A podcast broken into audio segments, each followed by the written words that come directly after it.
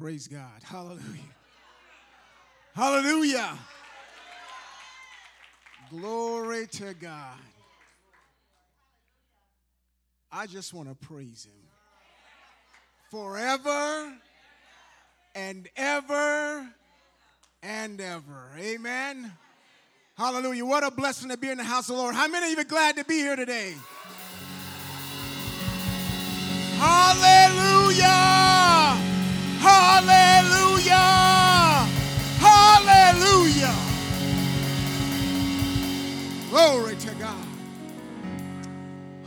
Hallelujah. We praise God today for his mercy and his grace. Amen.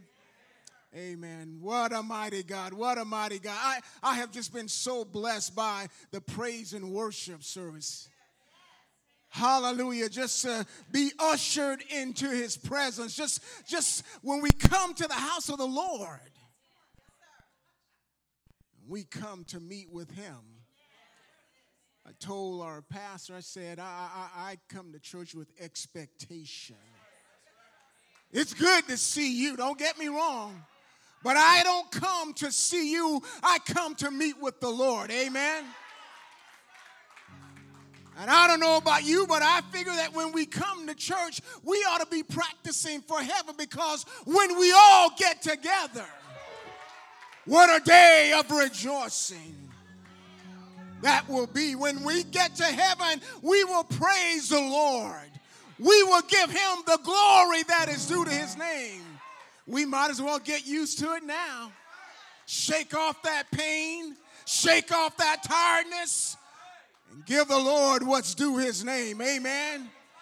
Amen. Sometimes we come to church and we a little feeling a little put out. We we acting like we don't have any energy. Uh, uh, uh, but when we come into the presence of the King, we ought to give him the praise that due his name. It's a shame when, when people can go to a concert and they lose their mind over Beyonce. And Beyonce ain't done nothing for you. But all I know is that the God I serve, He's been too good to me. And I dare not come into His house and not give Him praise.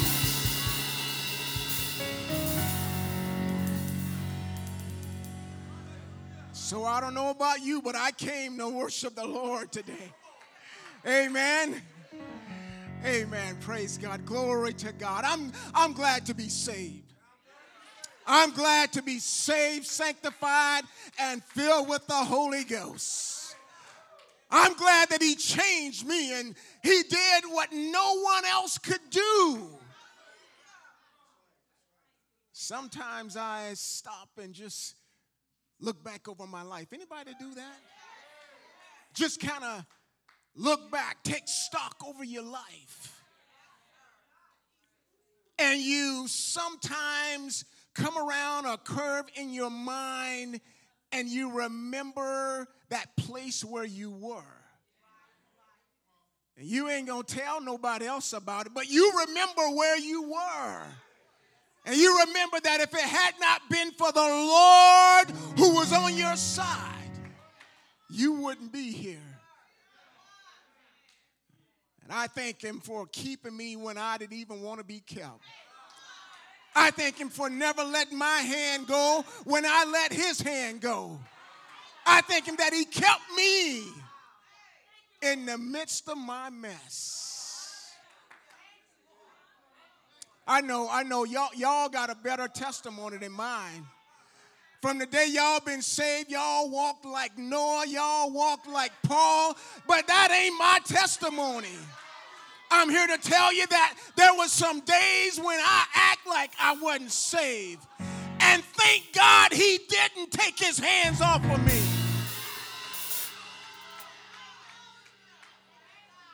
That's how I know he's a merciful God.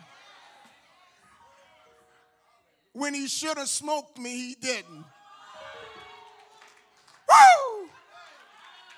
All right. Hallelujah. Glory to God.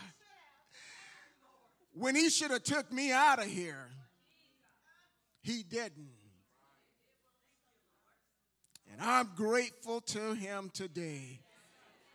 Amen. Praise God. We praise God for his presence. Hallelujah. So grateful to God for our pastors, even as they are away ministering. Hallelujah. Hallelujah. Grateful for them. Amen. Praise God for each of you who are here today serving in your respective places where God has called you. And I'm here to tell you that no matter what you're doing for the Lord, hallelujah, when we do our best, God is honored. Amen. Hallelujah. Don't matter if you are standing at the door handing out uh, uh, welcome uh, packets, it, it doesn't matter. When you do it for the Lord, He is the one that will bless you. So praise God for you being here and continuing to serve uh, the Lord. Amen. Amen. Praise God. Hallelujah. Hallelujah. I'm so grateful for my wife.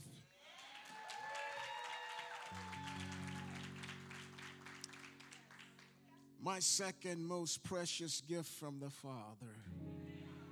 Hallelujah. Glory to God. Hallelujah. My good thing. Amen. Amen. Amen. I honor her that way too. Hallelujah. Hallelujah. Husbands, if you are not honoring your wife like that, you better start. Hallelujah. He says over there in First Peter that if you don't, then every time you pray, he's just going to knock your prayers down. That ain't even part of my sermon today. But I'm, I, I, am uh, sure of this one thing. One of the biggest problems that we're seeing in the world today, and especially in our country, is that, that, that there are men who don't understand the blessing of their wife. And therefore, we become unappreciative, ungrateful to God she changed just a little bit and we want to uh, uh, turn her in for another model. Did, did I say that out loud? Ooh.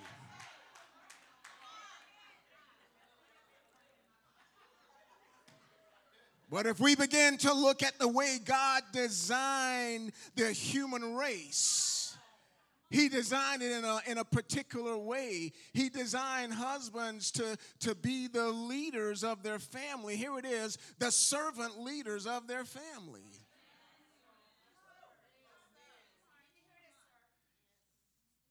If you're looking for somebody to boss around, then you should go and hire yourself a maid. But that's not your wife. This ain't even a part of my sermon. Where am I going with this? Hallelujah. We're seeing too many things in the world today that's shaking uh, uh, uh, uh, uh this nation where it's just looking bad.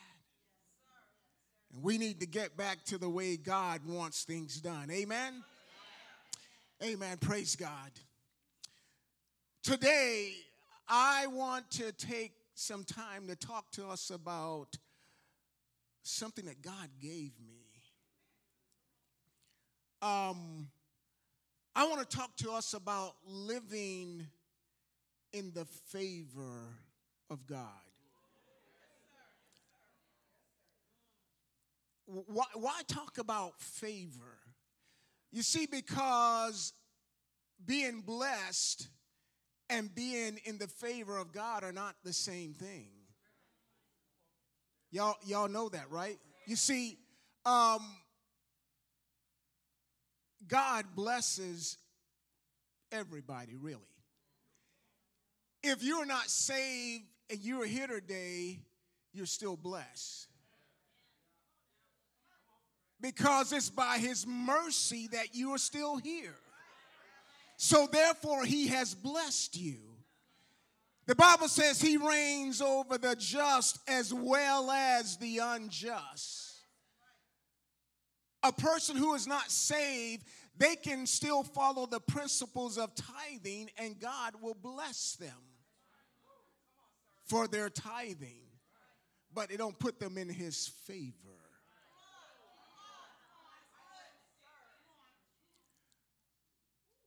You see, the word blessed, the word, the word blessed from uh, uh, in the Hebrew, it means happiness. Uh, how happy, blessed, happy. But then when you begin to go and look at the word favor, you look at the word favor in the Hebrew, it means graciousness kindness, favor. I like it when it says beauty. It's a wonderful thing to live in the beauty of holiness. So, favor and grace. And, and then it says pleasant, precious, well favored. Well favored. You see, there's a difference between blessed and favored. As I said before, God pours out his blessings on everyone, uh, uh, the just and the unjust, amen. Uh, uh, but favor is chosen by God for whomever he chooses to give it to. Somebody said favor ain't fair. Uh, well, God chooses who he wants to give it to, amen. Uh, uh, let's look at a, a, a, verse real quick. It's in Deuteronomy chapter 33, verse 22. I'm, I'm, this is part of my introduction. All right?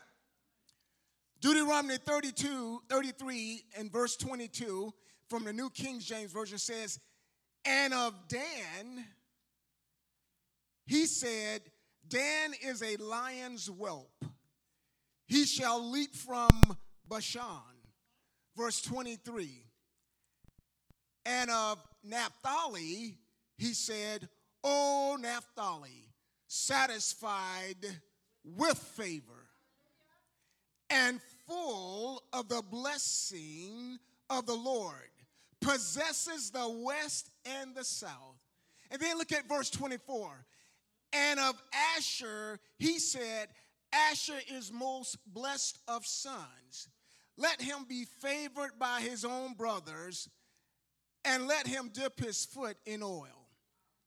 All right, what am I saying? Notice that while all three brothers received blessings, only one of the three brothers received a pronouncement of favor from the Lord.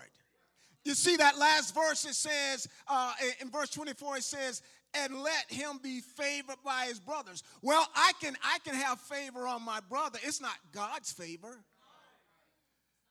It, it, it's not the same. It's not the same when when when somebody give you favor.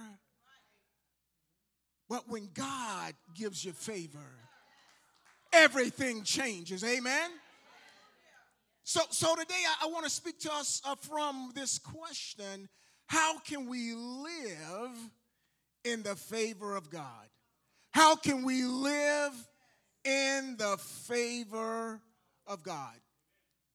Um, sometimes uh, I, I, don't know about you all. I'm sort of an avid reader, when, especially when I have time.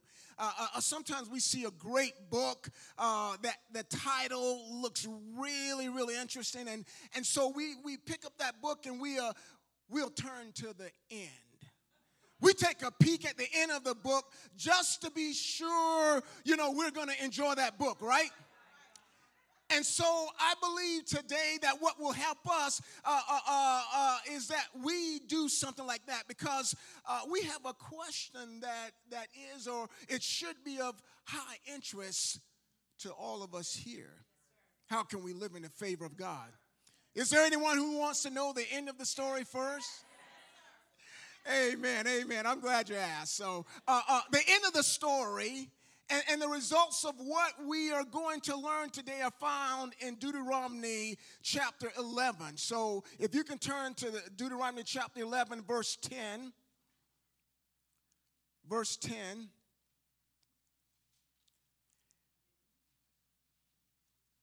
It says, this is going to bless us. It says, For the land which you go to possess is not like the land of Egypt from which you have come, where you sowed your seed and watered it by foot as a vegetable garden.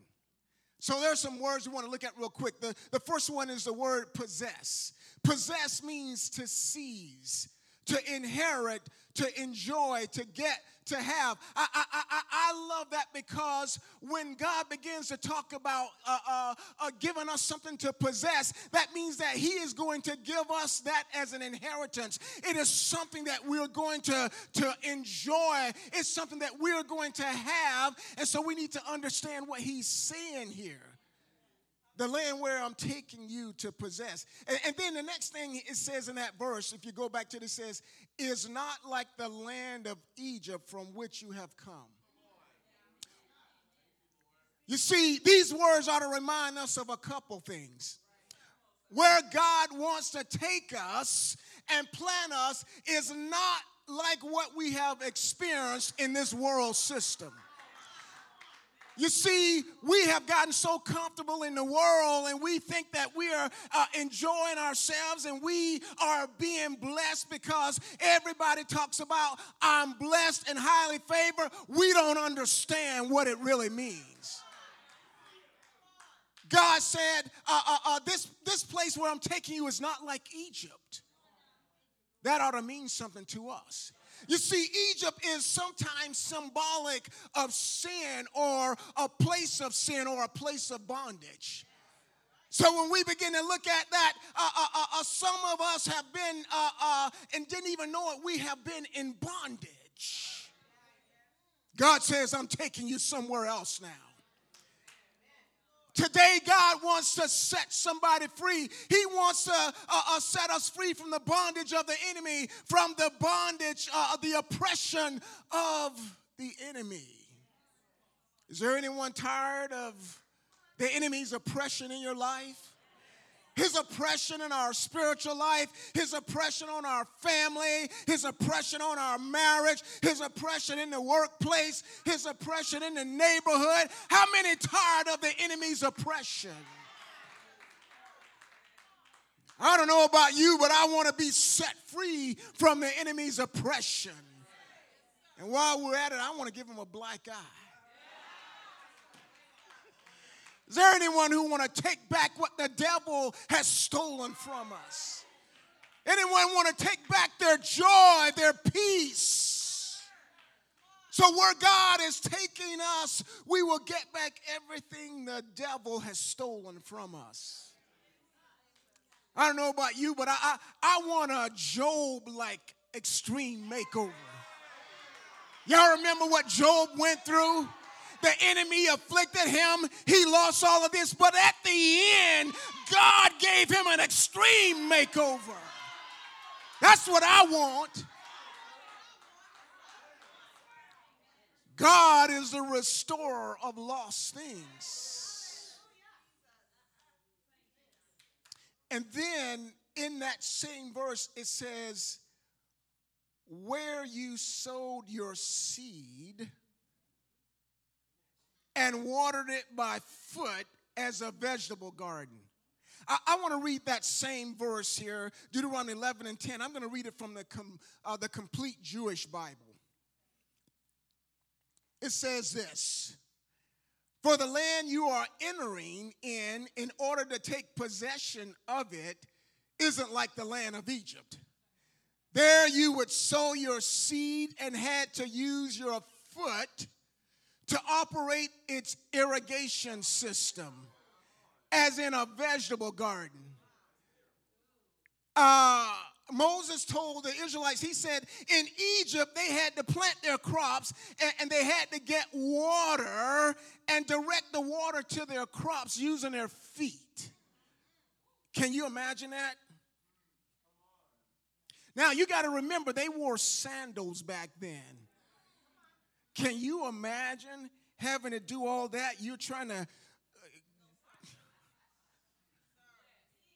You're trying to do all that to, to get a, a, a, trickle of water to come down to these plants that you have there. That was the system they had to use in Egypt. You see, a small farmer or family garden will require one to use his feet and, and, and to go take the water where it was needed. Here's the problem you end up with dirty and calloused feet. I'm going somewhere with this. How many of us know that when we live in spiritual Egypt, then we live beneath our privileges? We're hustling for a buck, but when we get it, that buck turns out to be a dime. We're working hard and then we find ourselves ducking and dodging the bill collector or the landlord or those family members who we borrowed money from. Uh, uh, the problem is that we're the ones doing the work. We're fighting against an enemy who is bound and determined to steal and kill and destroy us. But that's not God's intention for his children. How many of y'all are God's children? That's not God's intention for his children. So, is there anyone who's tired of hustling and not getting anywhere? Is there anyone who, who, who, who will take a stand today and say, enough is enough? I don't know about you, but I, I, I just feel like just jumping up and saying, Lord God, I need your favor in my life. Woo! Let's, let's look at the rest of the story ending. This is good. Look at verse 11, Deuteronomy chapter 11, verse 11. It says this But the land which you cross over to possess, there's that word again, is a land of hills and valleys, which drinks water from the rain of heaven. Wait a minute. I'm not going to have to use my feet. I, am not going to have to direct the water anymore. He says, Where I'm taking you, it's a land which drinks water from the rain of heaven. So you have to see this. In, in Egypt, right, they directed the water to their plants and crops. But where God was taking them, this was not possible because it was hills and valleys. They weren't going to a land that was flat. So, what they used to have to do was now going to be impossible. Uh, there were hills and valleys, but but this is what blessed me. Uh, uh, how many of you know that where God is taking us, He will make a way when there seems to be no way? There's hills and valleys, but God said, I'm going to take care of things because God is indeed who? Jehovah Jireh, right? He's Jehovah Jireh. And so, so I, I love this because it began to bless me to know that when I consider who God is, I see him as Adonai. He is the great creator. He is the one who stepped out on creation and spoke into creation what wasn't. He said, Let there be, and there was. And so now, if the Lord can speak everything into existence from nothing, and He did, right? Then what can't He do? What can't He do? And He is indeed the God of the impossible. When I was growing up, we used to sing a song that said, uh, God specializes in things so impossible. And he will do what no other power but Holy Ghost power can do. Hallelujah. Somebody ought to shout, It's raining season. It's raining season. Let's look at verse 12 real quick. Still there. A land which the Lord your God cares The eyes of the Lord your God are always on it. From the beginning of the year to the very end of the year. You see, the reason why they were going to be living in favor, the reason why they weren't going to have to work and hustle like they used to just to get a crop or two to grow, was because of who was taking care of them. It was because of who was watching out for them. How many of you know when God has his eye on you, everything in your life will change? When God is looking out for you, everything in your life will change. You will find yourself in a different realm. You, you, oh, hallelujah. Thank you, Lord. When God is watching out for you, he is the one that's taking care of you. He is the one providing for you. What I found out is that you won't have to be worried about how you're going to, to make this or that or uh, you're you know you're scrimping here or there and, and, and, and because when you find yourself doing that, you don't have time just to commune with him and say, "God, I just want to be in your presence." You're always trying to figure out how to get from there to there. But when God is looking out for you, I promise you it'll give you time just to hang out with Him, just to be in His presence. Whew. That blessed me because it showed me that uh, the Israelites are going to drink water from the rain of heaven because of who was looking out for it. You see, there were other countries that had hills and valleys, but they didn't drink from the waters of heaven because the eyes of the Lord were not always on them. What am I saying? I'm saying that that when God is looking out for you, there can be a drought all around you, but God will send rain into your life. You know, um, I thought about something when when when y'all remember the story of, of when God sent the plagues down into Egypt, right? Ten plagues. There were 10 of them. And, and, and what was interesting to me was that out of those 10 plagues, God kept five of them completely away from the Israelites. The ones that would have and should have been devastating, the plague of the flies. Oh man, I'm flies. oh, thank you, God. Oh, I might ought to pray that now. Oh. Uh, uh, uh, and the fifth plague was the plague, the plague of the livestock. There was the plague of the hail that he kept, the plague of darkness that was so thick that people couldn't see each other for three whole days. And then the, finally, the plague of the death of the firstborn. God kept them away from that because he was watching out for them. And when I think about that, I think about the fact that uh, uh, God keeps things from impacting his people, even though there are calamities all around us. He said, He said, a, a, a thousand will fall by your side and 10,000 by your right side, but it won't come nigh you. How many of you know that God's keeping stuff away from you now? How many of you know that when you are driving on your way to church, the enemy, his intent is to kill you, to have you get in a wreck? How many of you know that God's got his angels saying, Nope, nope, nope?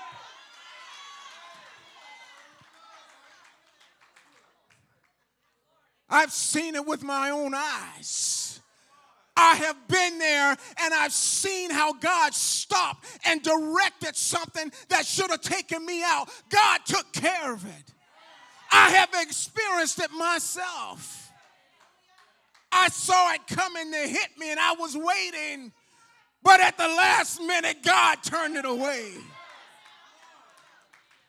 Woo, no wonder David said, Even though I walk through the valley of the shadow of death, I will fear no evil because God is with me. So God was letting the Israelites know what it's like to live in his favor. So let's look at Deuteronomy 11, 11 and 12. And I want to read it all the way through. But the land which you cross over to possess is a land of hills and valleys, which drinks water from the rain of heaven, a land for which the Lord your God cares. The eyes of the Lord your God are always on it, from the beginning of the year to the very end of the year. And then I found a verse that really tells me the why of what God was doing. Here it is Deuteronomy chapter 8, verse 7. And I'm reading it from the complete Jewish Bible. And I'm going to read verses 7, 8, and 9. This is going to bless you. For Adonai, your God, is bringing you into a good land, a land with streams, springs, and water welling up from the depths in valleys and on hillsides. It is a land of wheat and barley, grapevines, fig trees, and pomegranates, a land of olive oil and honey. Verse 9 a land where you will eat food in abundance and lack nothing. A land where the stones contain iron and the hills can be mined for copper. God says, I'm going to give you food and money.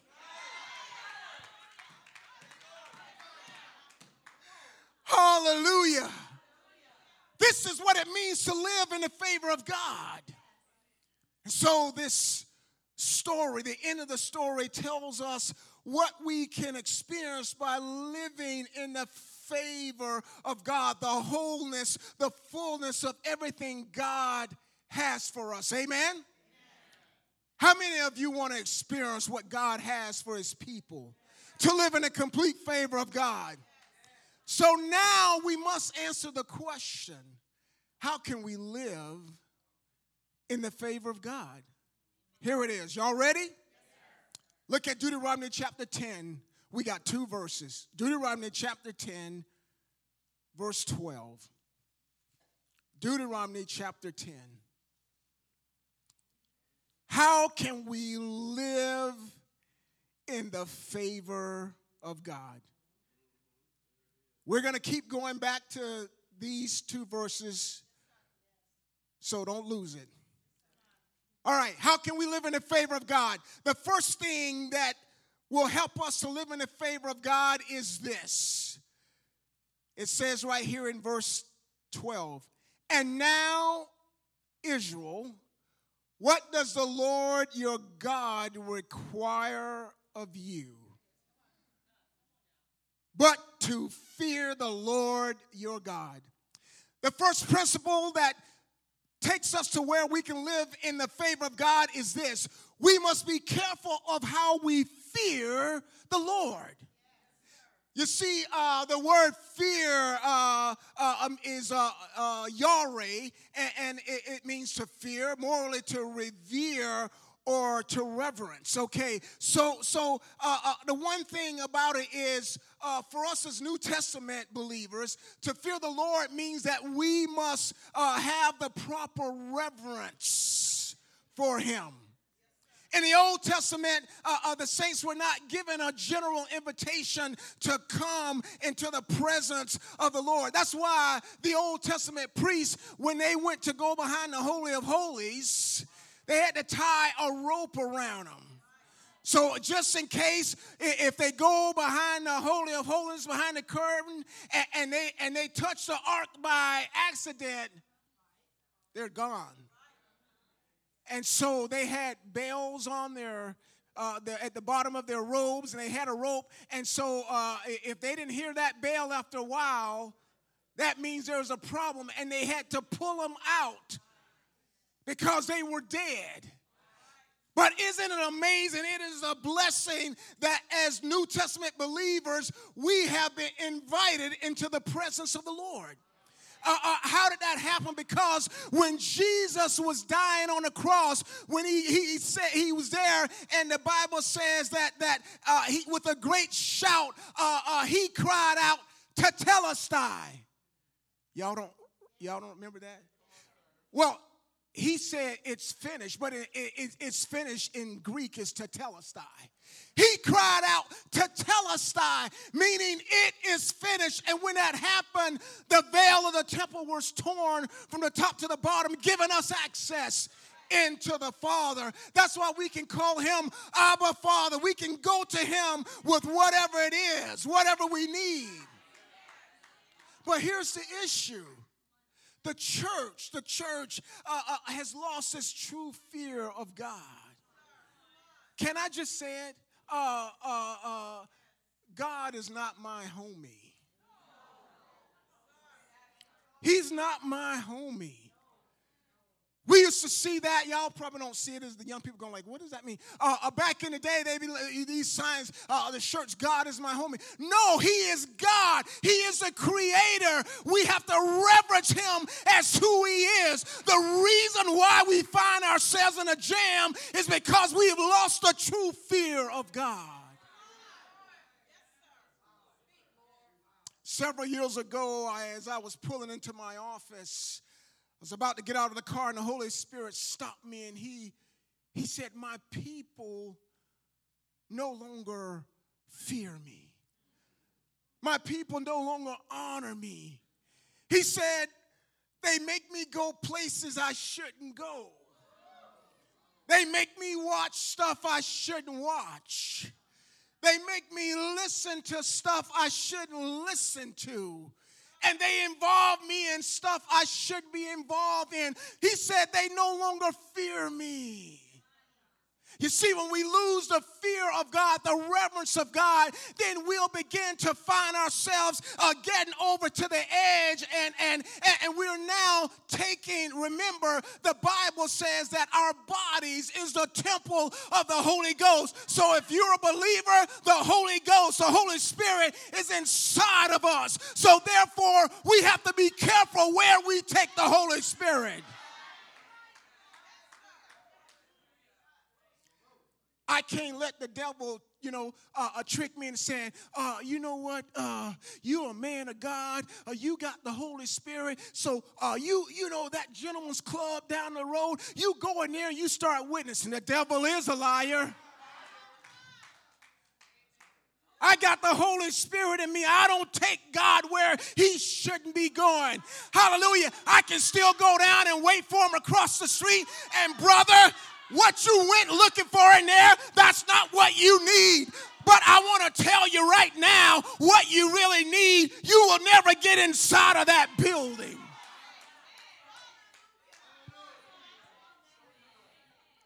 We've lost the reverence for the Lord.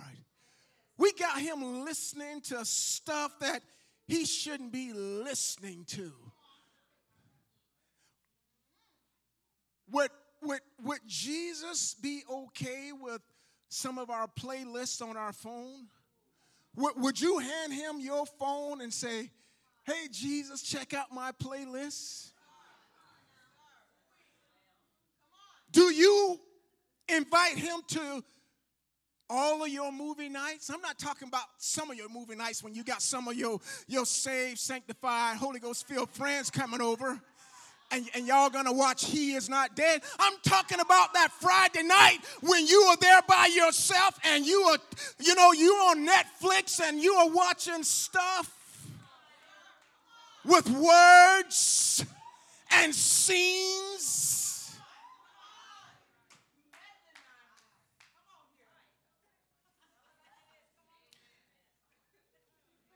We done invited the Kardashians into our house.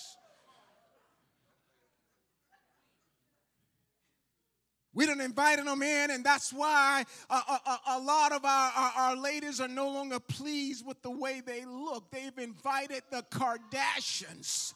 Can I say it? The spirit of the Kardashians into their house.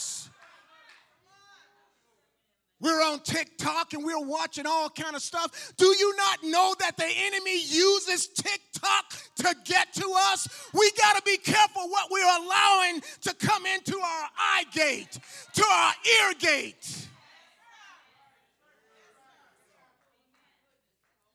We want to live in the favor of God, but we don't want to reverence Him the right way.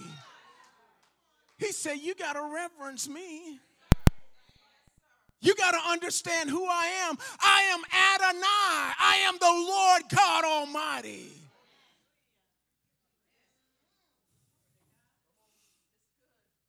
we have gotten to the point of becoming carnal or cultural Christians. We, we've gotten to that point where, where uh, uh, just being Christian is just a, a, a thing, it's just a title. We, we've gotten to the point where, oh, hallelujah. Holy Spirit is grieved right now. We've gotten to the point where we are just walking and operating in kind of way and we don't reverence him. We no longer walk before him and him alone. We, we, we're pursuing other things of this world and allowing those things to take our priority. We have begun to lust after the things of this world that satisfy our flesh.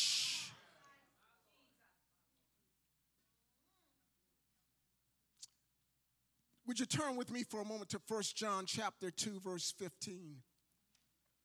Because we must understand what we are facing and why we need to reverence him. 1 John 2 15, I'm gonna read verse 15 and 16. It says, verse 15, do not love the world or the things in the world. If anyone loves the world, the love of the Father is not in him. For all that is in the world, the lust of the flesh, the lust of the eyes, and the pride of life is not of the Father, but is of the world. What are we lusting after? You see, uh, lust isn't a bad thing in and of itself. Lust just means a strong desire. So I have changed what I lust after. I'm now lusting after the Father. I am lusting to be closer to Him. Hallelujah. That, that's why the Bible tells us uh, uh, uh to avoid all ungodliness and worldly lusts. That's over in Titus chapter 2. All ungodliness and worldly lusts. Ain't nothing wrong with lusting it's what you're lusting for. Because he says, if you're lusting of the things of the world, then it's it, it's absolutely true. You you you you don't love the Father. The, the love of the Father is not in you. And if we don't love the Father, then then then then we'll find ourselves doing whatever we want to do. You see, when we lose the fear or reverence of the Lord, then our lives will reflect a callous attitude toward God. Uh, we got any parents in here who, uh, you don't raise your hand, don't raise your hand. You have experienced a child who seems to have lost reverence or respect for you. They got a calloused attitude. I come home whenever I want to come home. You can't tell me what to wear out of this house. If I want to wear these shorts, if I want to walk out of here in my panties, I will. You don't tell me what to do. Uh, Mom, do you know I'm a man? I'm 15 and a half years old. You can't tell me I need to be home at 11 o'clock. Now, I didn't say that to my mom because she had a quick right.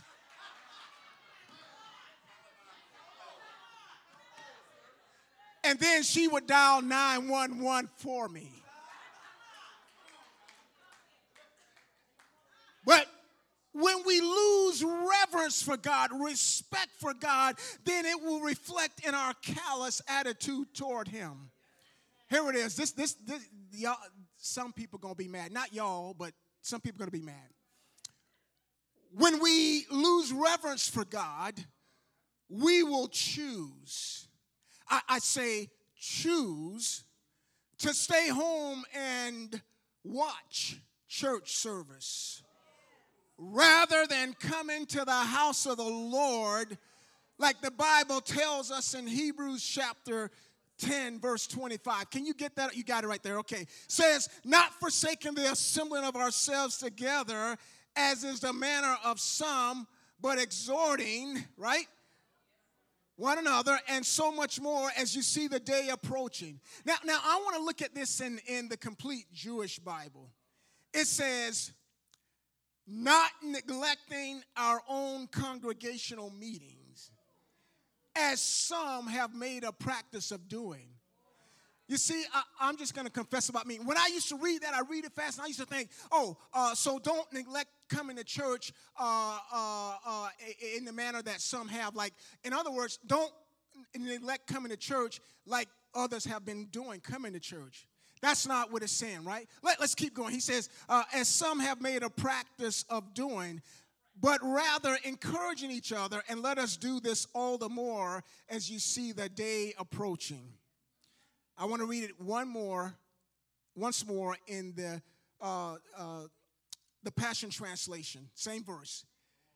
This is not the time to pull away and neglect meeting together, as some have formed the habit of doing, because we need each other. In fact, we should come together even more frequently eager to encourage and urge each other onward as we anticipate that day dawning. Now remember, this, this, this verse is not for those who are you're away on vacation or you're at a conference or camp meeting or sick and you get on a live stream or Facebook. That's not what I'm talking. I'm talking about the uh, uh, uh, the ones who are spiritually lazy. And have made a practice of neglecting to get out of their beds or leave their couches to come to the house of the Lord. Uh, uh, uh, instead, we, we choose to worship our way. Even though we got up and went to work, we did our grocery shopping at Walmart, Publix, or Winn Dixie. We went out to the movies we went out to the mall shopping for the latest uh, uh, outfit. We even went to the park to get some exercise. And don't get me started, now we're back going on vacation. But you see, uh, uh we can go everywhere else we want to go, but we can't come to the house of the Lord we log on instead of coming in.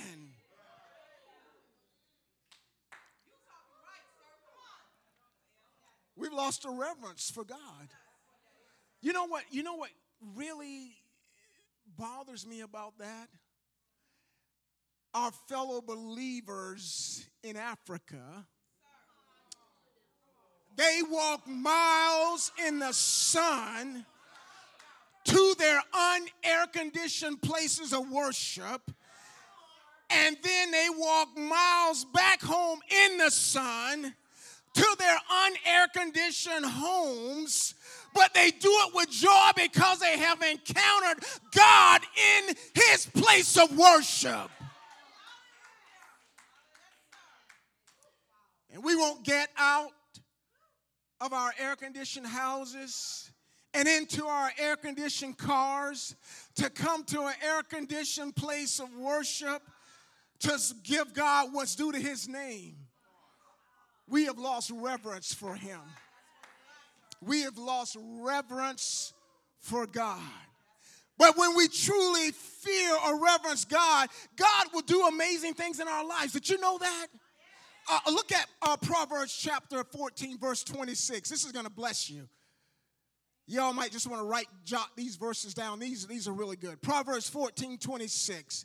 It says, In the fear of the Lord, there is strong confidence, and his children will have a place of refuge. Verse 27.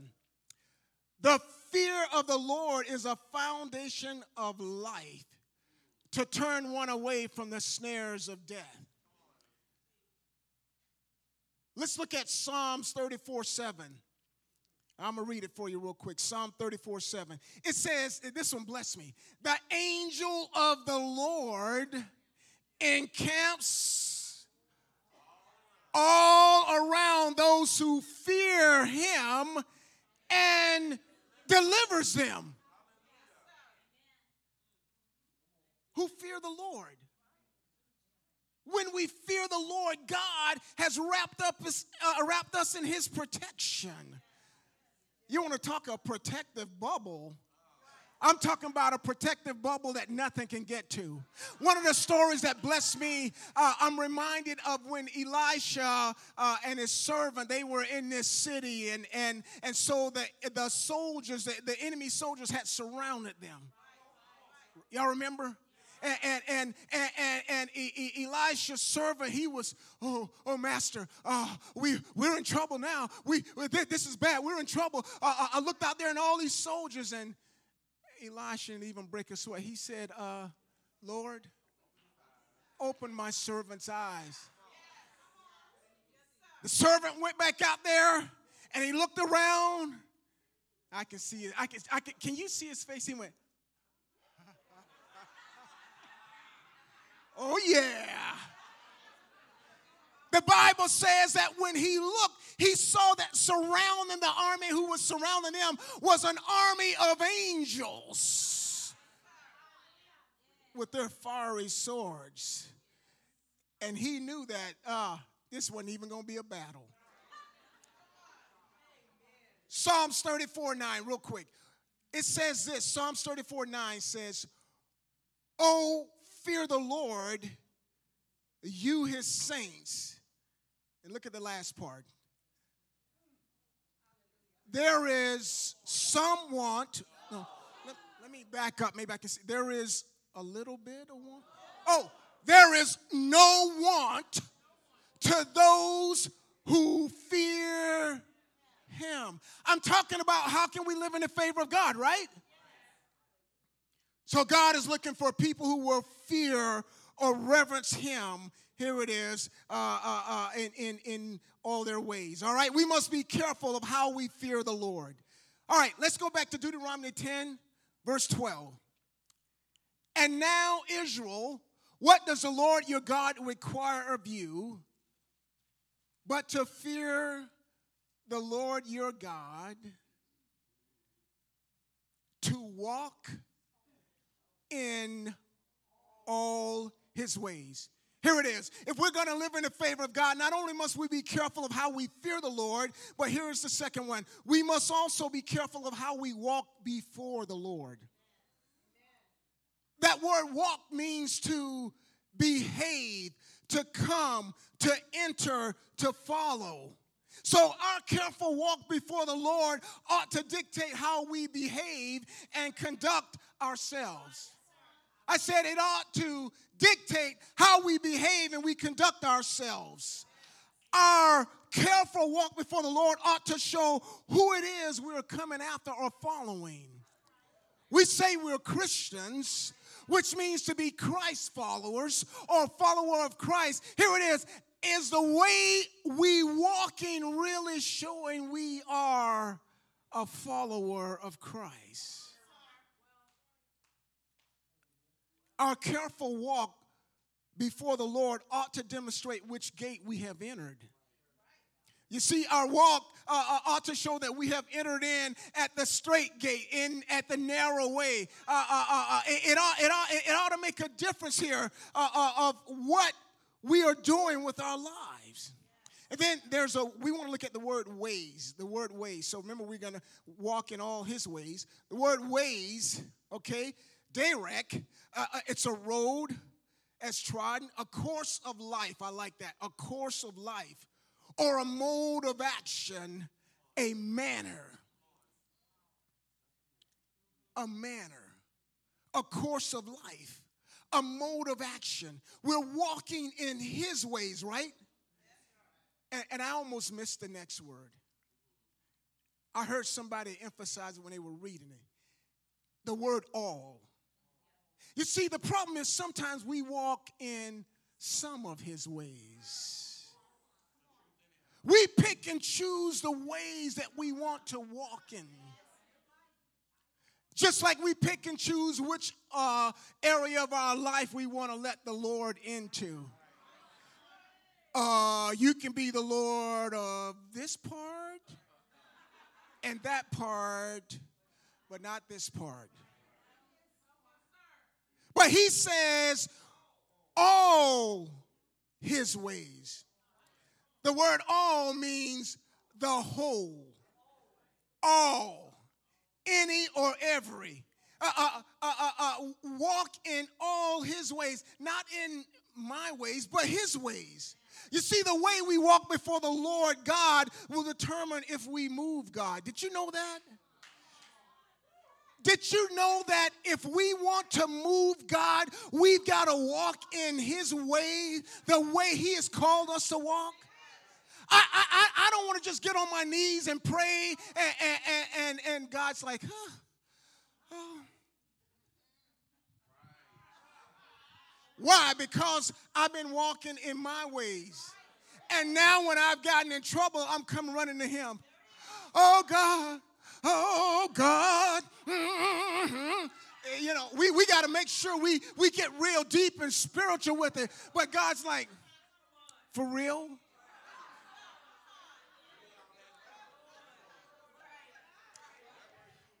You see, God is looking at the way we walk. Y'all remember our pastor say, uh, uh, uh, we got we can't be walking slew-footed. Y'all remember that? Remember? We, we call that someone who's walking east and west at the same time, right? Right? Okay. Uh, uh, we, we, we we can't be doing it. We, we, we can't be going off of the path of righteousness if we want to move God. He has set before us uh, uh, uh, uh the path of righteousness. And we got to stay on the path of righteousness. So turning to the right or to the left won't move God. But a walk with God with all of our heart will move God. Can I prove my point? Okay, look at Isaiah chapter 38, verse 1. Isaiah chapter 38, verse 1. We got it up there for those of you who are still looking. It's on the screen. Verse 1. It says, In those days, Hezekiah was sick and near death. And Isaiah the prophet, the son of Amos, came to him and said to him, Thus says the Lord, set your house in order, for you shall die and not live. Remember, God has just said it. You're going to die and not live.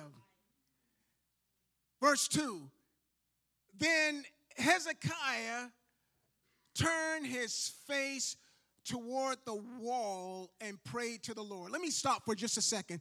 Did you notice that Hezekiah said nothing to Isaiah? He didn't try to argue with Isaiah. Isaiah was just a messenger. I'm going to the one who really makes the decision. Right? So let's look at the next verse. It says, and, and, and, he prayed to the Lord and said, Remember now, O Lord, I pray, how I have what? Walked before you in truth and with a loyal heart and have done what is good in your sight. And then Hezekiah just cried. Just cried. Boo hoo, dad. He just boo hooed before his dad. But what we don't see here, and we, if we read a little bit further, we would see is that he didn't ask God for anything. He, he, he didn't say, uh, God, would you uh, uh, give me a few more days? Uh, g- give me time to at least take one more vacation. He didn't say nothing like that. He just said, he just said, God, I, I, I just want to remind you about the way I've walked up before you. I've walked up before you with a perfect and upright heart. I've walked before you. Uh, I, have done what you've called me to do. I just want to remind you. You can do that when you've been walking that way. If you ain't been walking that way, don't try to snow God. Remember, because He saw what you did. So Hezekiah prayed. And the Bible says that before the man of God got halfway out the court, God says, uh, hey, uh, eyes, I need you to turn around.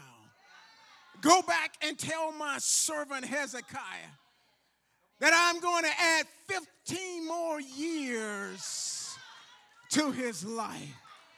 That's what happens when we walk before God. We are able to move God. And God is happy to do things for his kids. But did you know that walking upright or righteous before the Lord God has great benefits? Did you know that? Uh, let's look at this in, in Genesis chapter 5, verse 22. It's a familiar passage of scripture. You guys will love this. Uh, verse 22, Genesis 5 22, first book in the Bible, fifth chapter. All right. Verse 22. After he begot Methuselah, talking about Enoch, Enoch walked with God 300 years and had sons and daughters. So all the days of Enoch were 365 years. So that tells me that for the first 65 years of his life, mm, mm, mm, I don't know about Enoch, man. But something happened when he had Methuselah. Maybe it was something about when Methuselah was born. Maybe he realized it was a miracle. Maybe Methuselah shouldn't have been born. I don't know what it was, but the Bible says that after he begot Methuselah, then he walked with God for 300 years. He walked with God. But what blessed me was it says in verse 24, and Enoch walked with God, and he was not, for God took him. Isn't that amazing? Can you imagine that? And, and that thought hit me. The thought, this is what hit me. Uh, uh, uh, uh, imagine if we walked with God in such a way that God can't stand to wait any longer for us to be with Him.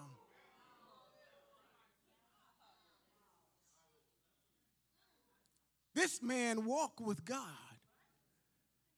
And God said, okay, I need, come on, come on. God took him. God took him.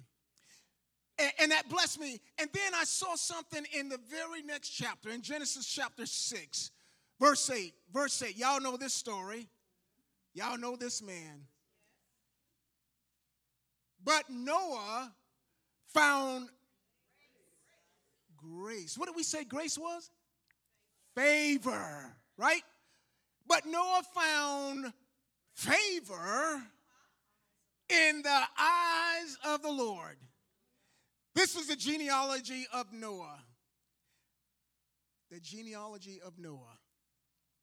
Now, when I hear the word genealogy, I'm expecting to go, you know, like really genealogy. You know, I, you know, you want to look up your genealogy. That's, that's what I was expecting. But that's not what he says right here. He says this is a genealogy of Noah. In other words, I'm looking at this and I said, okay, God's telling us what's really important. It doesn't matter who you came from, where you came from, what was back in your uh, uh, past. He's, here it is. The thing that mattered to God. It says Noah was a just man, perfect in his generations. Noah walked with God.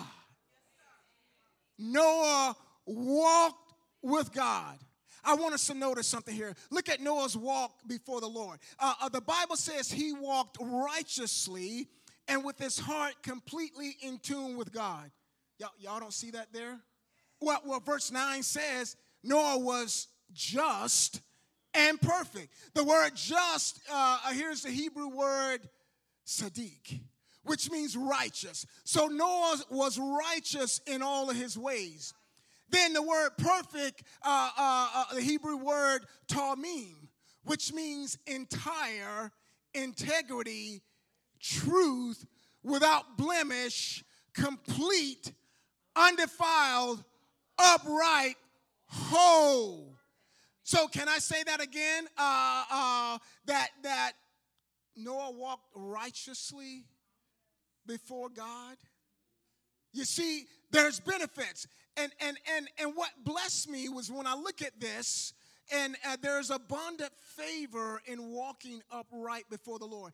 Imagine this: out of all of the people in the world, Noah and seven more people who were all in his family were the only ones saved. Now, y'all remember in the beginning I told you that favor ain't fair. Remember when I told you that that there's blessings on everybody, but God chooses to bestow favor? Is this not true?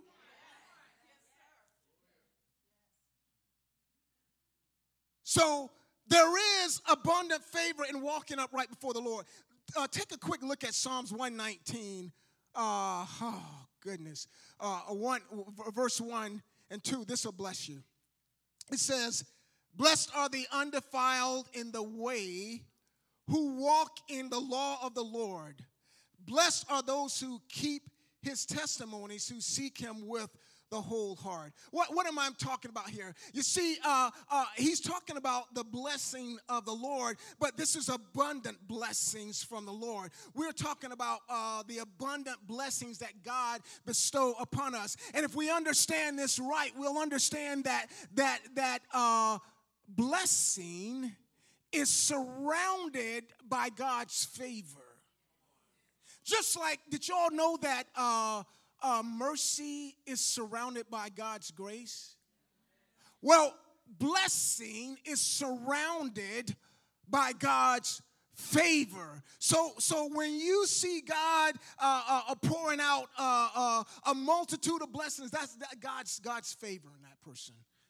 Uh, but but here it is. Noah was beyond blessed. So let's go right back and look at Genesis six and eight. But Noah found grace in the eyes of the Lord. So, as I said before, grace means graciousness, kindness, favor, favor, grace, pleasant, precious, favored. Say what? Noah was living in the favor of God because he walked in righteousness before God with all of his heart. That's what was happening. Noah wasn't walking around uh, like others around him, right? You, you know, there was something different. Uh, he didn't allow himself to be conformed to the world system. He walked upright before God, and God favored him, right? Amen, amen. So we must be careful of how we walk before the Lord. Amen? Look at Deuteronomy 10 and 12. Deuteronomy 10 and 12. And now, Israel, what does the Lord your God require of you but to fear the Lord your God, to walk in all his ways? And here's the next one to love him. To love him. To love him.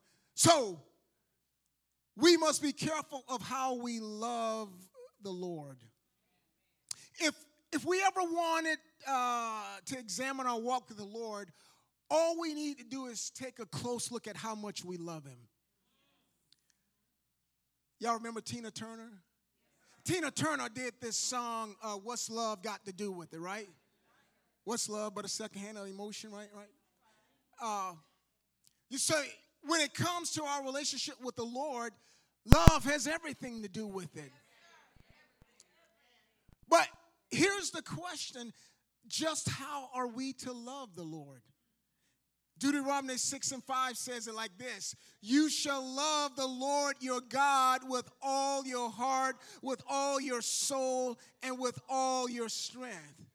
You see, this is not passive love, this is all out intentional love.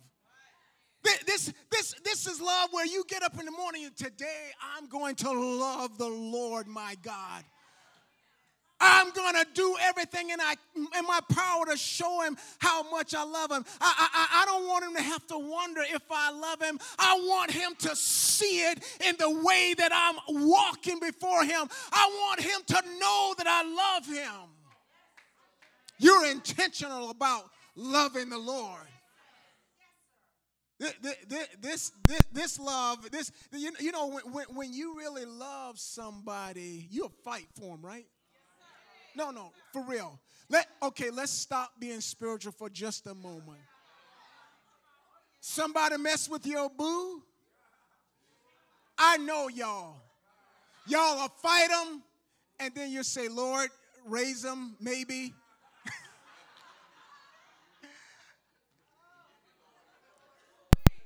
You see, uh, uh, this this this love that I'm talking about is, is, is, this love for God that's, that means that we'll fight for Him. Not the kind of love like uh, uh, Deion Sanders used to play when he played for the Cowboys.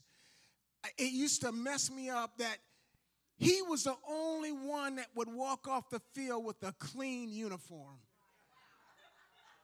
Clean uniform no grass stain. There ain't no color off nobody else's helmet. And, and, and, and I'm like, did he even play? You see, uh, but when we love God with all of our heart and all of our soul and all of our strength, we will fight for him. Y'all don't believe me? Y'all remember David? Remember when David went to take his brothers the food and he heard Goliath talking and he said, Who is this uncircumcised Philistine talking about my God. I will go and fight him. And when you love God, you will get the sword from the enemy and cut his own head off. See, when we love God, we'll take a stand against the enemy and we'll say, For God I will live and for God I will die. We have to be intentional. God's looking, do you love me? That's an important question. You remember Jesus asked Peter that? Peter, do you love me? Peter, do you love me? Peter, do you love me? Asked him three times, three different ways. But he was asking him, do you love me? We must love him uh, with all of our heart. Uh, um, and, and then here is the next thing we must have an insatiable or unquenchable love for God and God alone. Regardless of what others think or say about the way we love God, we must have love for Him and Him alone.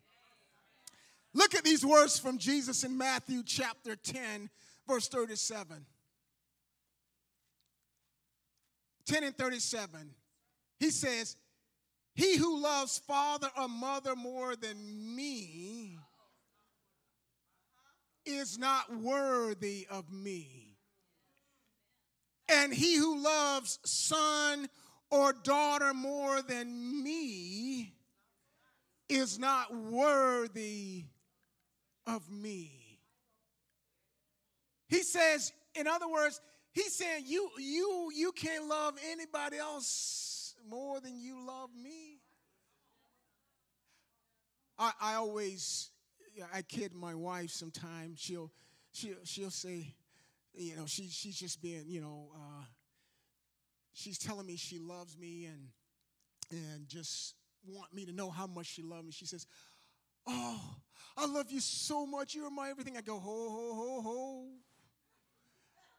I say, no, no, no, no. I, I, I, I, I can't be your number one love unless you're trying to collect on the life insurance.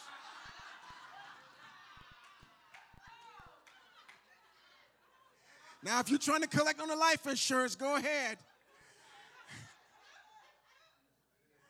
But God must be our number one love.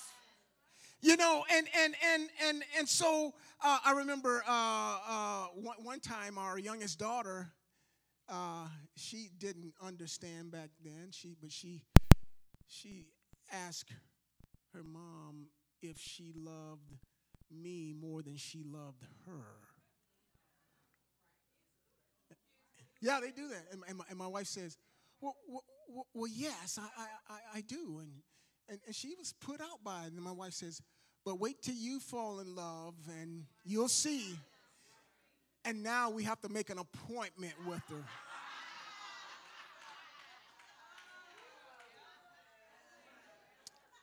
We must love God. Back in the day, young people don't remember this, but there was a guy named Luther Ingram. He sang a song that is loving you, if loving you is wrong, I don't want to be right.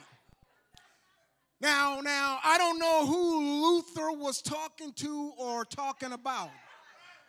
But for me, if me loving God seems wrong to you, I don't want to be right. Because for me to be right in your eyes mean that I would have to deny my love for the Lord.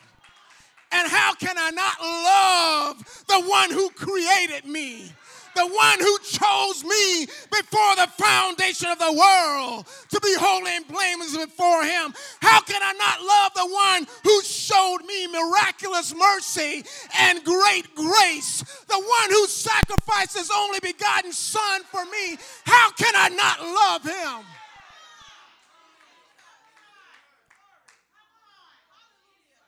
So if me loving God is wrong to you, if my loving God makes you uncomfortable, if my showing God how much I love Him makes you don't want me in your church, then hold my mule because I'm about to get my praise on. Hallelujah! I love Him. I love Him. I love Him.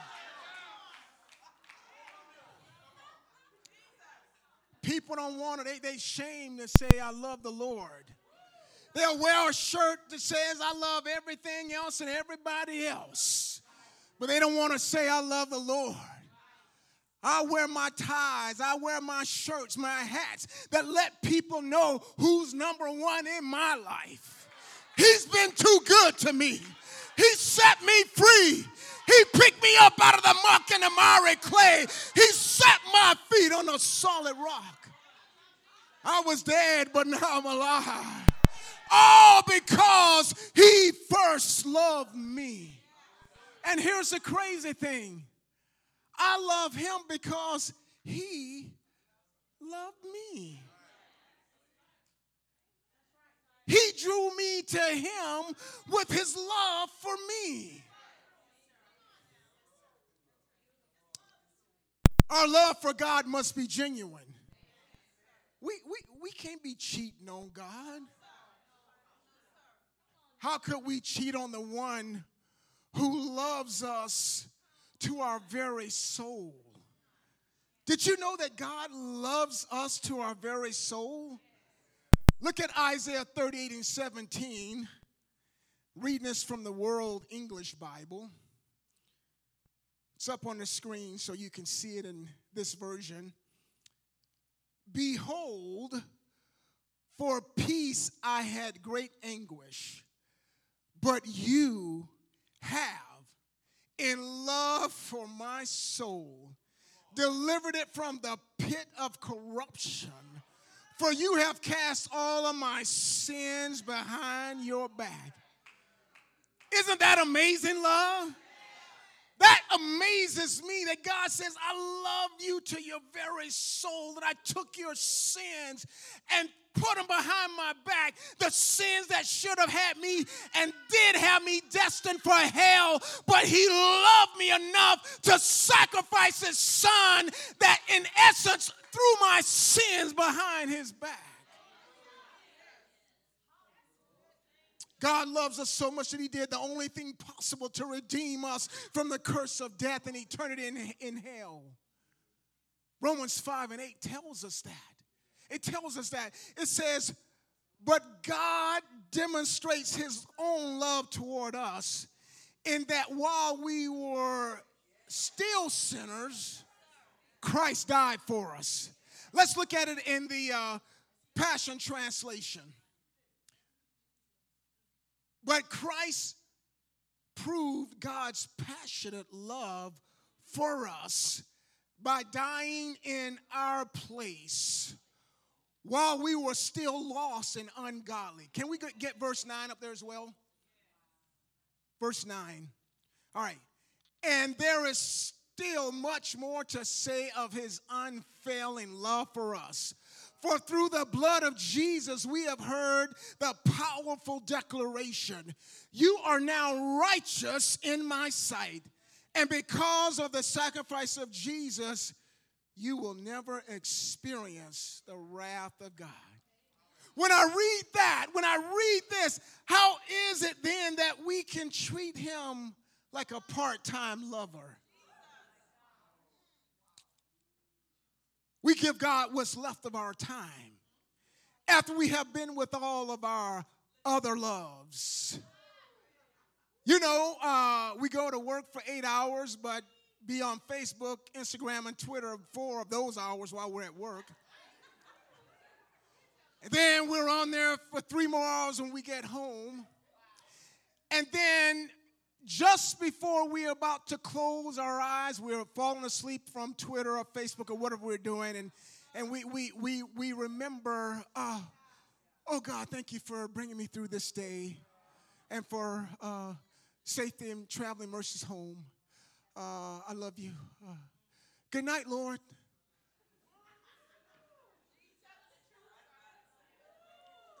That's what we do.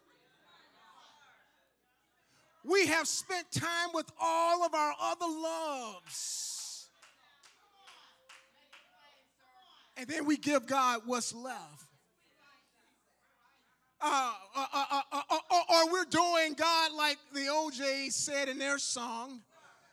Your body is here with me, but your mind is on the other side of town. Yeah. Yeah. Uh, uh, uh, we come to church and we sit here like we really want to be here in the presence of the Lord, but our hearts are not in being here in His presence. We're sending out text messages. We're checking how many new Facebook friends we got or new followers on Instagram. In the house of God. What if God treated us like we treat him? What if God said, you know, uh,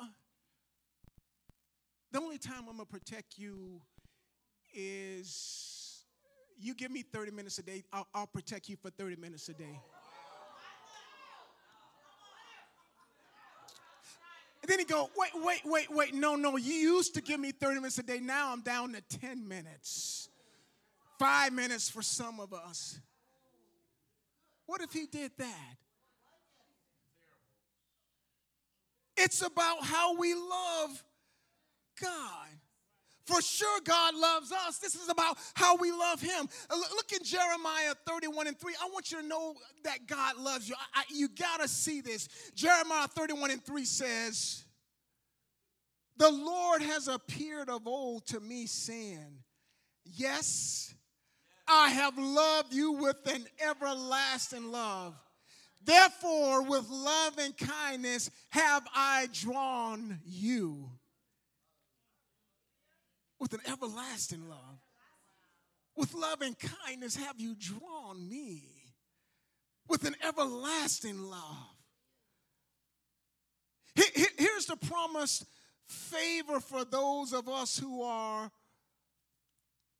who, who love the Lord with all of our heart, mind, soul, body, and strength. Are you ready? Are you ready? Look at Proverbs 19 and 23. We're going to look at it in the Passion Translation. This, this blessed me. This blessed me. Uh, here it is. When you live a life of abandoned love, that means you are just loving God till you lost your ever loving mind, right? I, am giving God all. I don't care what you think. I don't care what your daddy think. I don't care what my boss think. I love the Lord. Say what? I don't care what President Biden think. I, Congress, I don't care. You want me to stand up in Congress? I will stand up in Congress and tell you that I love the Lord. I'm not ashamed of him. But look what he says here in, in, in this verse. When you live a life of abandoned love, surrendered before the awe of God, here's what you'll experience abundant life, continual protection, and complete satisfaction. Anybody want that?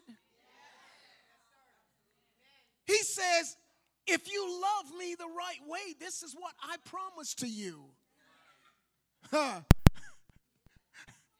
wow. And then, and then, this is what blessed me, folks. This is what blessed me. So, so uh, I, I have uh, retired, as you all know. So, uh, since I retired, uh, uh, it kind of make me laugh because I remember uh, some years ago I was at a church and they had these uh, young uh, men stand up and they talk about they had gone out uh, you know, handing out uh, things in the neighborhood.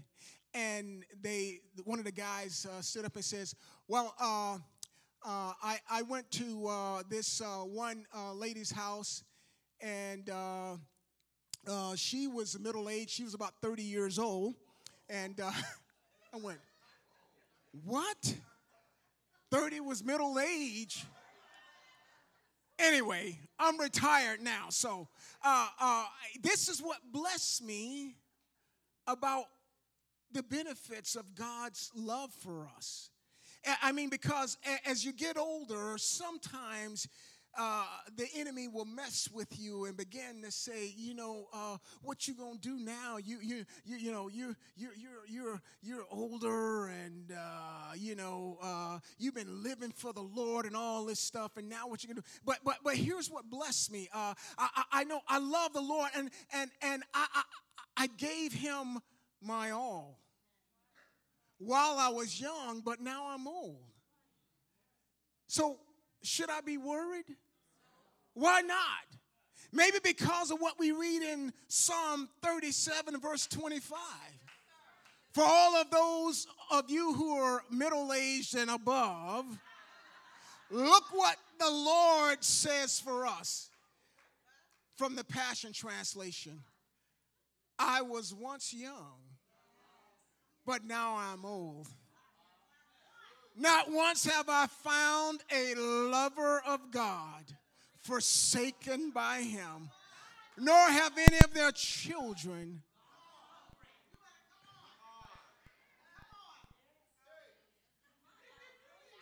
I feel like running right now. I don't know what's going to happen with Social Security, but I do know this that because I am a lover of God, He will never forsake me. He will never, never forsake me. There's something about loving the Lord. God never abandons those who love Him with all of their heart, soul, mind, and strength. We must be careful how we love the Lord. All right, let's go real quick back to Deuteronomy 10 and 12. I got to hurry, I got to close. Deuteronomy 10 and 12. And now, Israel, what does the Lord your God require of you but to fear the Lord your God, to walk in all his ways, and to love him? Here it is to serve the Lord your God with all of your heart and with all of your soul.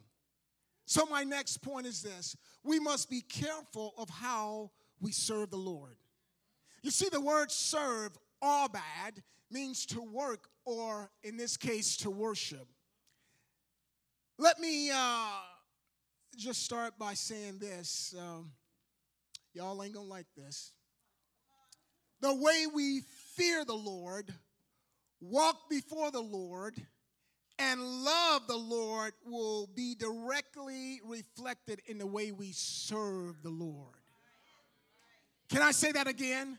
The way we fear the Lord, walk before the Lord, and love the Lord will be directly reflected in the way we serve the Lord.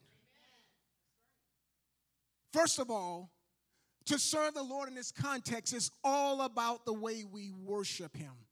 What does it mean to worship the Lord? Uh, uh, from the Oxford Languages Dictionary, the archaic meaning of the word uh, worship is honor given to someone in recognition of their merit. In other words, uh, honor given to someone who deserves it. So let me ask you this Does God deserve our worship? Well, that's what we're talking about giving him what he deserves, giving him what he is worth. Worship means to give someone what they're worth. Uh, uh, therefore, to worship the Lord in a way that He wants is not just about coming to church on Sunday. You know, some of us are like, uh, you know, I was in church for three hours on Sunday. Uh, what else did God expect of me? You don't want him to turn the tables on you. Oh, oh, oh, I know you probably didn't really say it out loud, but some of us have thought it. the worship that God is worth is not a secret. In, in, Deuteronomy uh, uh, 10 and 12, it says uh, uh, to serve the Lord your God with all your heart, with all your soul. That's what he said, right? Uh, so so um, we are to worship him with all of our heart and with all of our soul. The problem is that, that, that sometimes we try to serve God with a divided heart. You know, back in the day, uh, Atlantic Starr used to sing a song, If Your Heart Isn't in It, Why Keep Me Hanging On? Y'all remember that? Uh, uh, uh, uh, is that us? Are we giving God heartless worship? Are we just going through the motions? You see, uh, the meaning of heart or, or leb uh, uh, from the Vine's Old Testament, it means uh, uh, the heart stands for the inner being of a man, uh, the seat of emotions. So we are to serve the Lord or worship the Lord with all of our heart from our the very seat, the very center of our emotions. And, and, and, and, and, and so worshiping God is really about heart and soul worship from the inside out. In other words, when we worship God with all of our heart, with all of our soul, the worship flows from within us, within our spirit man to the outside of us. What's on the inside will show on the outside. Uh, uh, uh once God gets on the inside, He'll straighten up the outside. Hallelujah. I, I, I don't know about you, but but but but when I got saved, the Lord changed my language. Those words I used to say that didn't honor him, I don't say them no more. No, no more, no more, no more, no more. Mm-mm, mm-mm. Because I've been changed.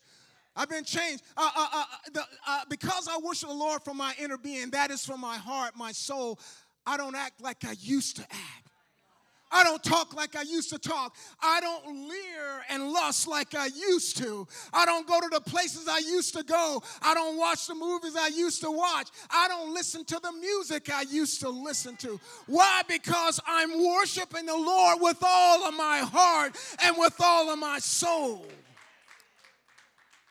The Apostle Paul summed up what it looks like to worship the Lord in the way He wants to be worshiped and to do it with all of our heart, with all of our soul. And look what He said to, to the uh, church in Rome. Look at it in uh, Romans 12, 1 and 2 from the Amplified Classic. He says here, I appeal to you, therefore, brethren, and beg you, in view of all the mercies of God, to make a decisive dedication of your bodies, presenting all of your members and faculties as a living sacrifice. You know, I love the way the Amplified Classic put it because uh, uh, in, in the King James, the New King James, it says, present your body. You see, uh, uh, there was a problem that he was dealing with back then, but let me, we'll get to that.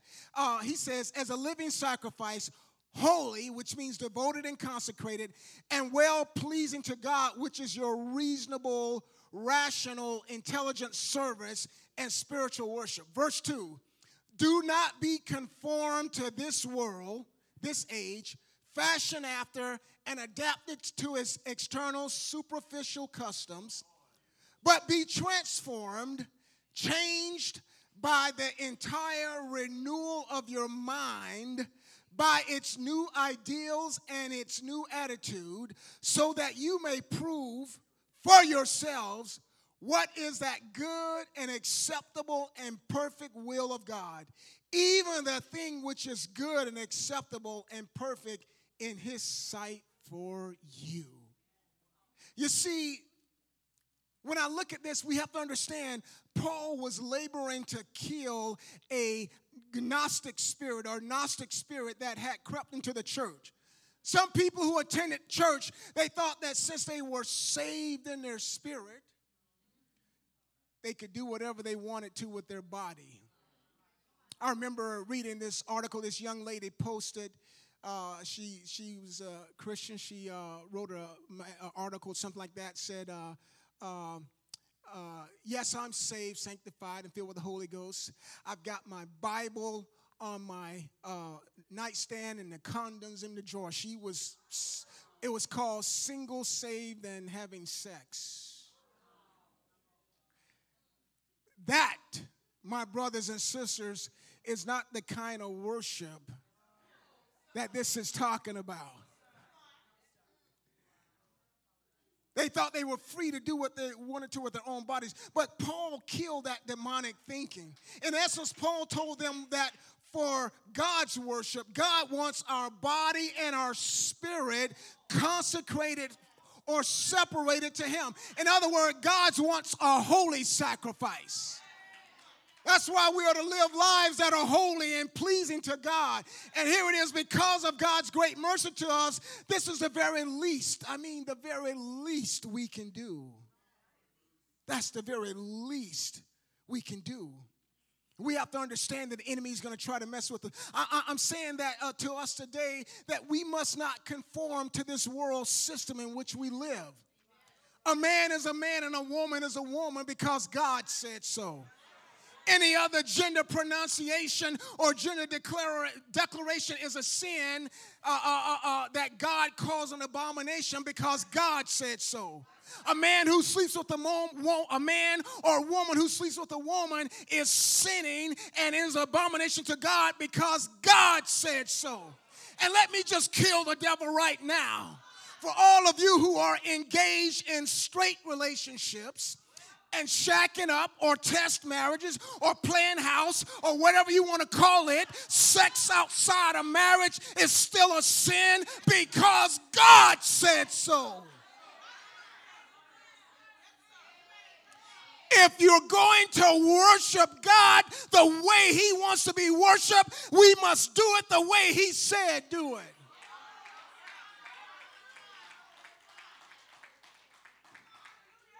Let me just bless some of my sisters right now.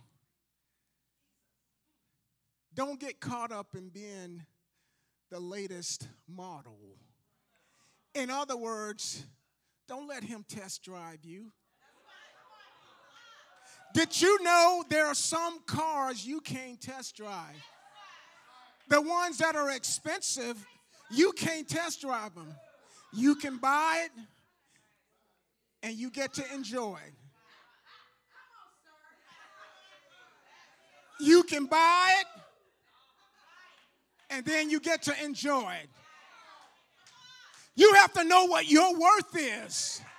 You have to understand your worth. Because some of them are like, uh, you know, like guys go shopping for cars. They go from dealership to dealership test driving. In fact, they like the ones that'll let you keep the car for three days and then bring it back if you don't like it. Where, where did that come from?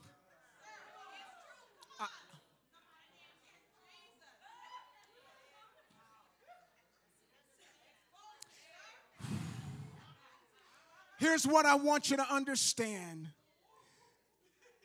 If we're going to serve the Lord the way He wants to be served, we got to understand that we got to do it from all of our heart because God sees us. Nothing is hidden from the Lord.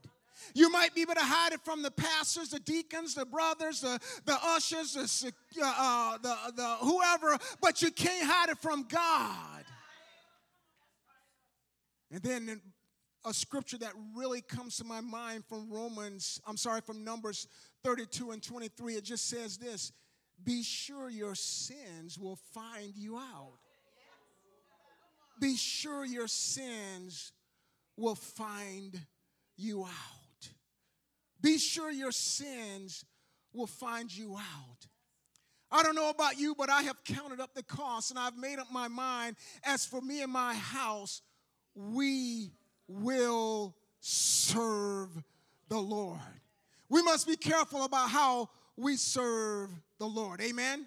All right, last point. Let's go to uh, Deuteronomy 10 and 13. 10 and 13. Deuteronomy 10 and 13. I probably messed my sound team up, but praise God for y'all. there we are. They, they're fast. They're going like, nah, man, we're good. Okay. Amen. Praise God. Uh, it says this, and to keep the commandments of the Lord and his statutes, which I command you today for your good. Here it is. If we're going to live in the favor of God, not only must we be careful of how we fear the Lord, not only must we be careful of how we walk before the Lord, not only must we be careful of how we love the Lord, not only must we be careful of how we serve the Lord, but here's our last point. We must also be careful of how we obey the Lord. He says, Keep the commandments of the Lord and his statutes, which I commanded you today. That word keep, shamar, means to hedge about, to guard, to protect, to take heed to, to observe. Uh, first of all, if we're for real, I mean, for real, for real, we're going to obey the Lord, uh, uh, uh, uh and to do so, we have to have a different mindset about His Word. We have to protect His Word in our hearts and in our minds. Thank you, Holy Ghost. Uh, uh, this morning, I mentioned this to my wife this morning. Uh, I was in prayer, and the Lord said these words. He said, he said one of the biggest uh, weapons the devil use against believers and unbelievers is them not knowing my word and i was like your word, Lord. He, and then and then he took me back to what Jesus said. He said uh, uh, he, he said these words um, uh, to us that uh, if we know the truth, the truth will what make us free or set us free. The reason why people are so still bound is because they don't know the truth. And that's why the enemy does not want us to be in God's word. So we have to protect the God's word in our heart. In other words, we must be careful uh, uh, that we don't add to it or take from it nor change it. That's the problem today. So many people are perverting the word of God. Uh, a lot of us are, are looking at stuff on uh, uh, YouTube or, or wherever else, and, and whoever uh, and their brother want to call themselves this apostle or that apostle, and and and and you all are following and you are not going. Oh, thank you, Holy Ghost. Do you know what uh, y'all heard of the Bereans? I don't mean the ones that leave the Bibles in the used to leave them in the hotels, the Berean Bible. Okay, all right, okay. That's beside the point. The great apostle Paul, true Holy Ghost filled man of God, right? He was preaching one day and he preached and preached and preached. And at the end of the sermon, uh, uh, the, the, the men from Berea, the brothers from Berea, they said to him, they said, Great word, Brother Paul. But now we're going to go home and check for ourselves to see if what you have told us was the truth. We are not truth seekers. We're just believing whatever people tell us. It must be true. It's on the internet. It must be true because he says he's got the Do you know do you know that if I wanted to, I can go on the internet and get me any kind of ordination I want? Y'all don't believe it? I can get it and then go wear my collar. Sure can. Walk, walk the street, uh, and, and if they want to see my ordination, here it is. We must know the truth of God's word. Don't let people, don't let people just tell you stuff and you not check it out for yourself. You see, people are adding to the Word of God. Uh, uh, uh, and so we can't add our spin to it. We can't make it try to fit what our flesh want to do we want to justify what we're doing, so we try to make the word fit what we're doing instead of us fitting to what the word says. Whatever God called us sin back then is still of sin now. And we have to understand that and, and, keep that in our mind that God's word never changes. That's why in Psalms 119, uh, 89, it says, Forever, O Lord, your word is settled in heaven settled in heaven. Amen. And then, and then secondly, if we're going to obey the Lord, we need to be in and stay in His Word. That's how we are to properly observe the Word. We got to be in His Word and stay in His Word. I, I love it because uh, I have Bible apps on my phone, and sometimes I have an appointment. I'll go to the VA, and I'm sitting there, and I'm like, okay, uh, looking at the line, I'm like, oh, I'm not going to get in there for about an hour.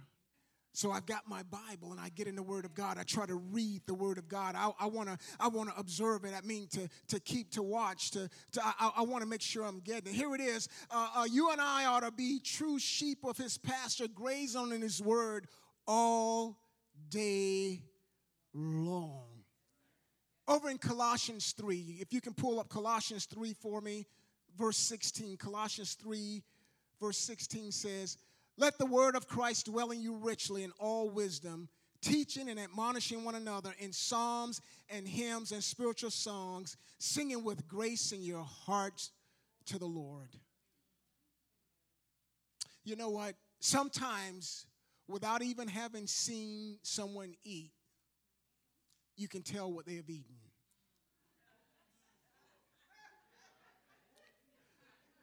You can because of what comes out.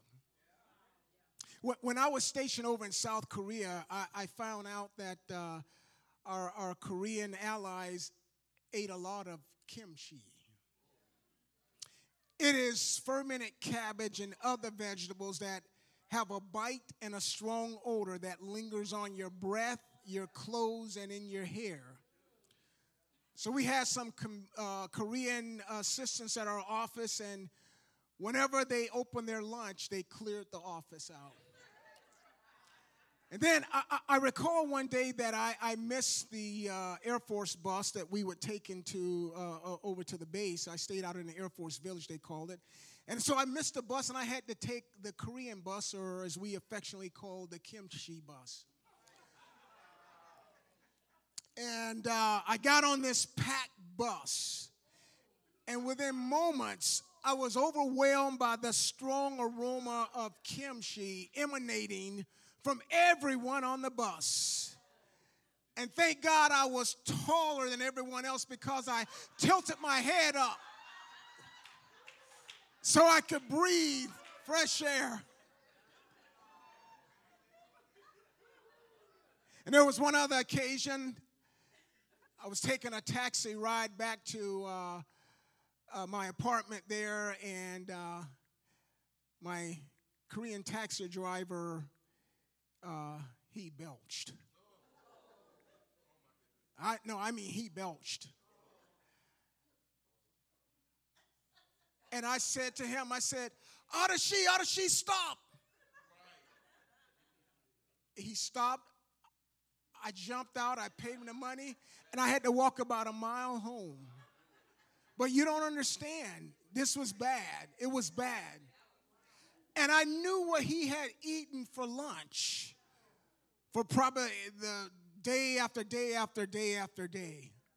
So, what am I saying? I'm saying that uh, when we feed on the wrong stuff, it will result in a putrid smell emanating from our flesh man. It'll come out as the cuss words we've been listening to. It'll come out with us repeating the dirty jokes that we should not have been listening to. It'll come out in a dirty attitude devoid of any kind of love for one's fellow man.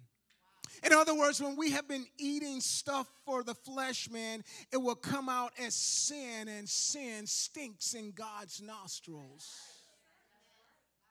But oh, when we've been feasting on God's word, when we have meditated on his word and digested it in our spirit, then what will come out will be Christ like and a sweet smell to the Father. And we will enjoy blessed happiness of God's favor. That's what we will enjoy. Amen? Amen.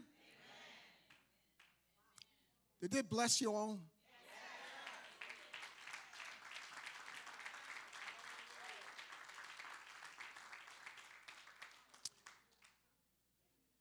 I just want to read a verse here. Deuteronomy 6 and 24, it says, And the Lord commanded us to observe all these statutes, to fear the Lord our God for our good always, that he might preserve us alive as it is this day. And then in Psalms 84 and 11 from the Amplified Classic, For the Lord God is a sun and shield. The Lord bestows, present grace and favor and future glory, honor, splendor, and heavenly bliss.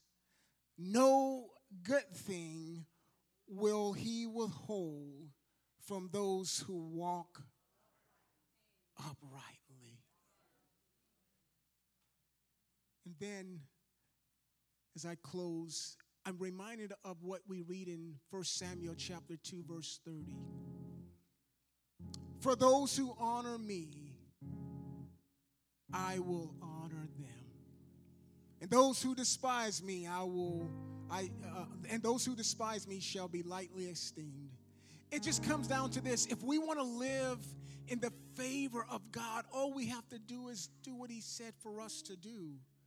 Be careful of how we fear the Lord, of how we walk before the Lord, of how we love the Lord, how we serve the Lord,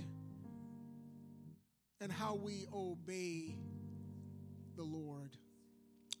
I'm done. I, I want to give I want to give us an opportunity because perhaps there's someone here today that um, you know this is for you your life hasn't been what God has called for it to be.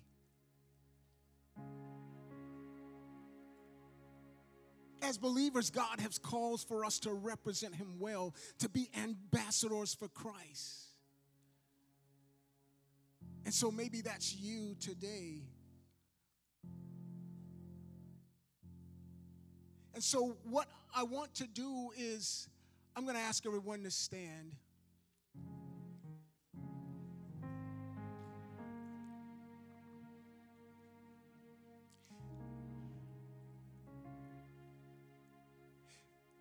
Can I tell you this? It grieves the Holy Spirit when we walk any kind of way before Him. It grieves the Holy Spirit when we live any kind of way, when our heart is divided, when we treat Him as a part time lover. It grieves the Holy Spirit. God wants to bestow his favor upon every one of his children. And in many cases, we're knocking it away because of the way we live. And so today, God wants to restore. He wants to restore. He wants to break every yoke of the enemy, every oppression of the enemy. Believe it or not, the enemy will oppress us. As believers, he can't possess us, but he can oppress us.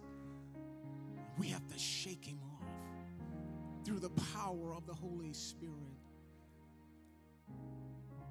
And so today, if that's you, if, if you know that the enemy has been raising havoc in your life, if you know that, Lord, I, I, I can be better about serving you, I, I, I know I need to be better. If that's you, then I'm going to ask you to come. You see, because it's not just about you, but it's also about your family. Your family, your children are watching you. So God wants to restore you, to strengthen you, to have you come so that you can be that catalyst to bring others to Him.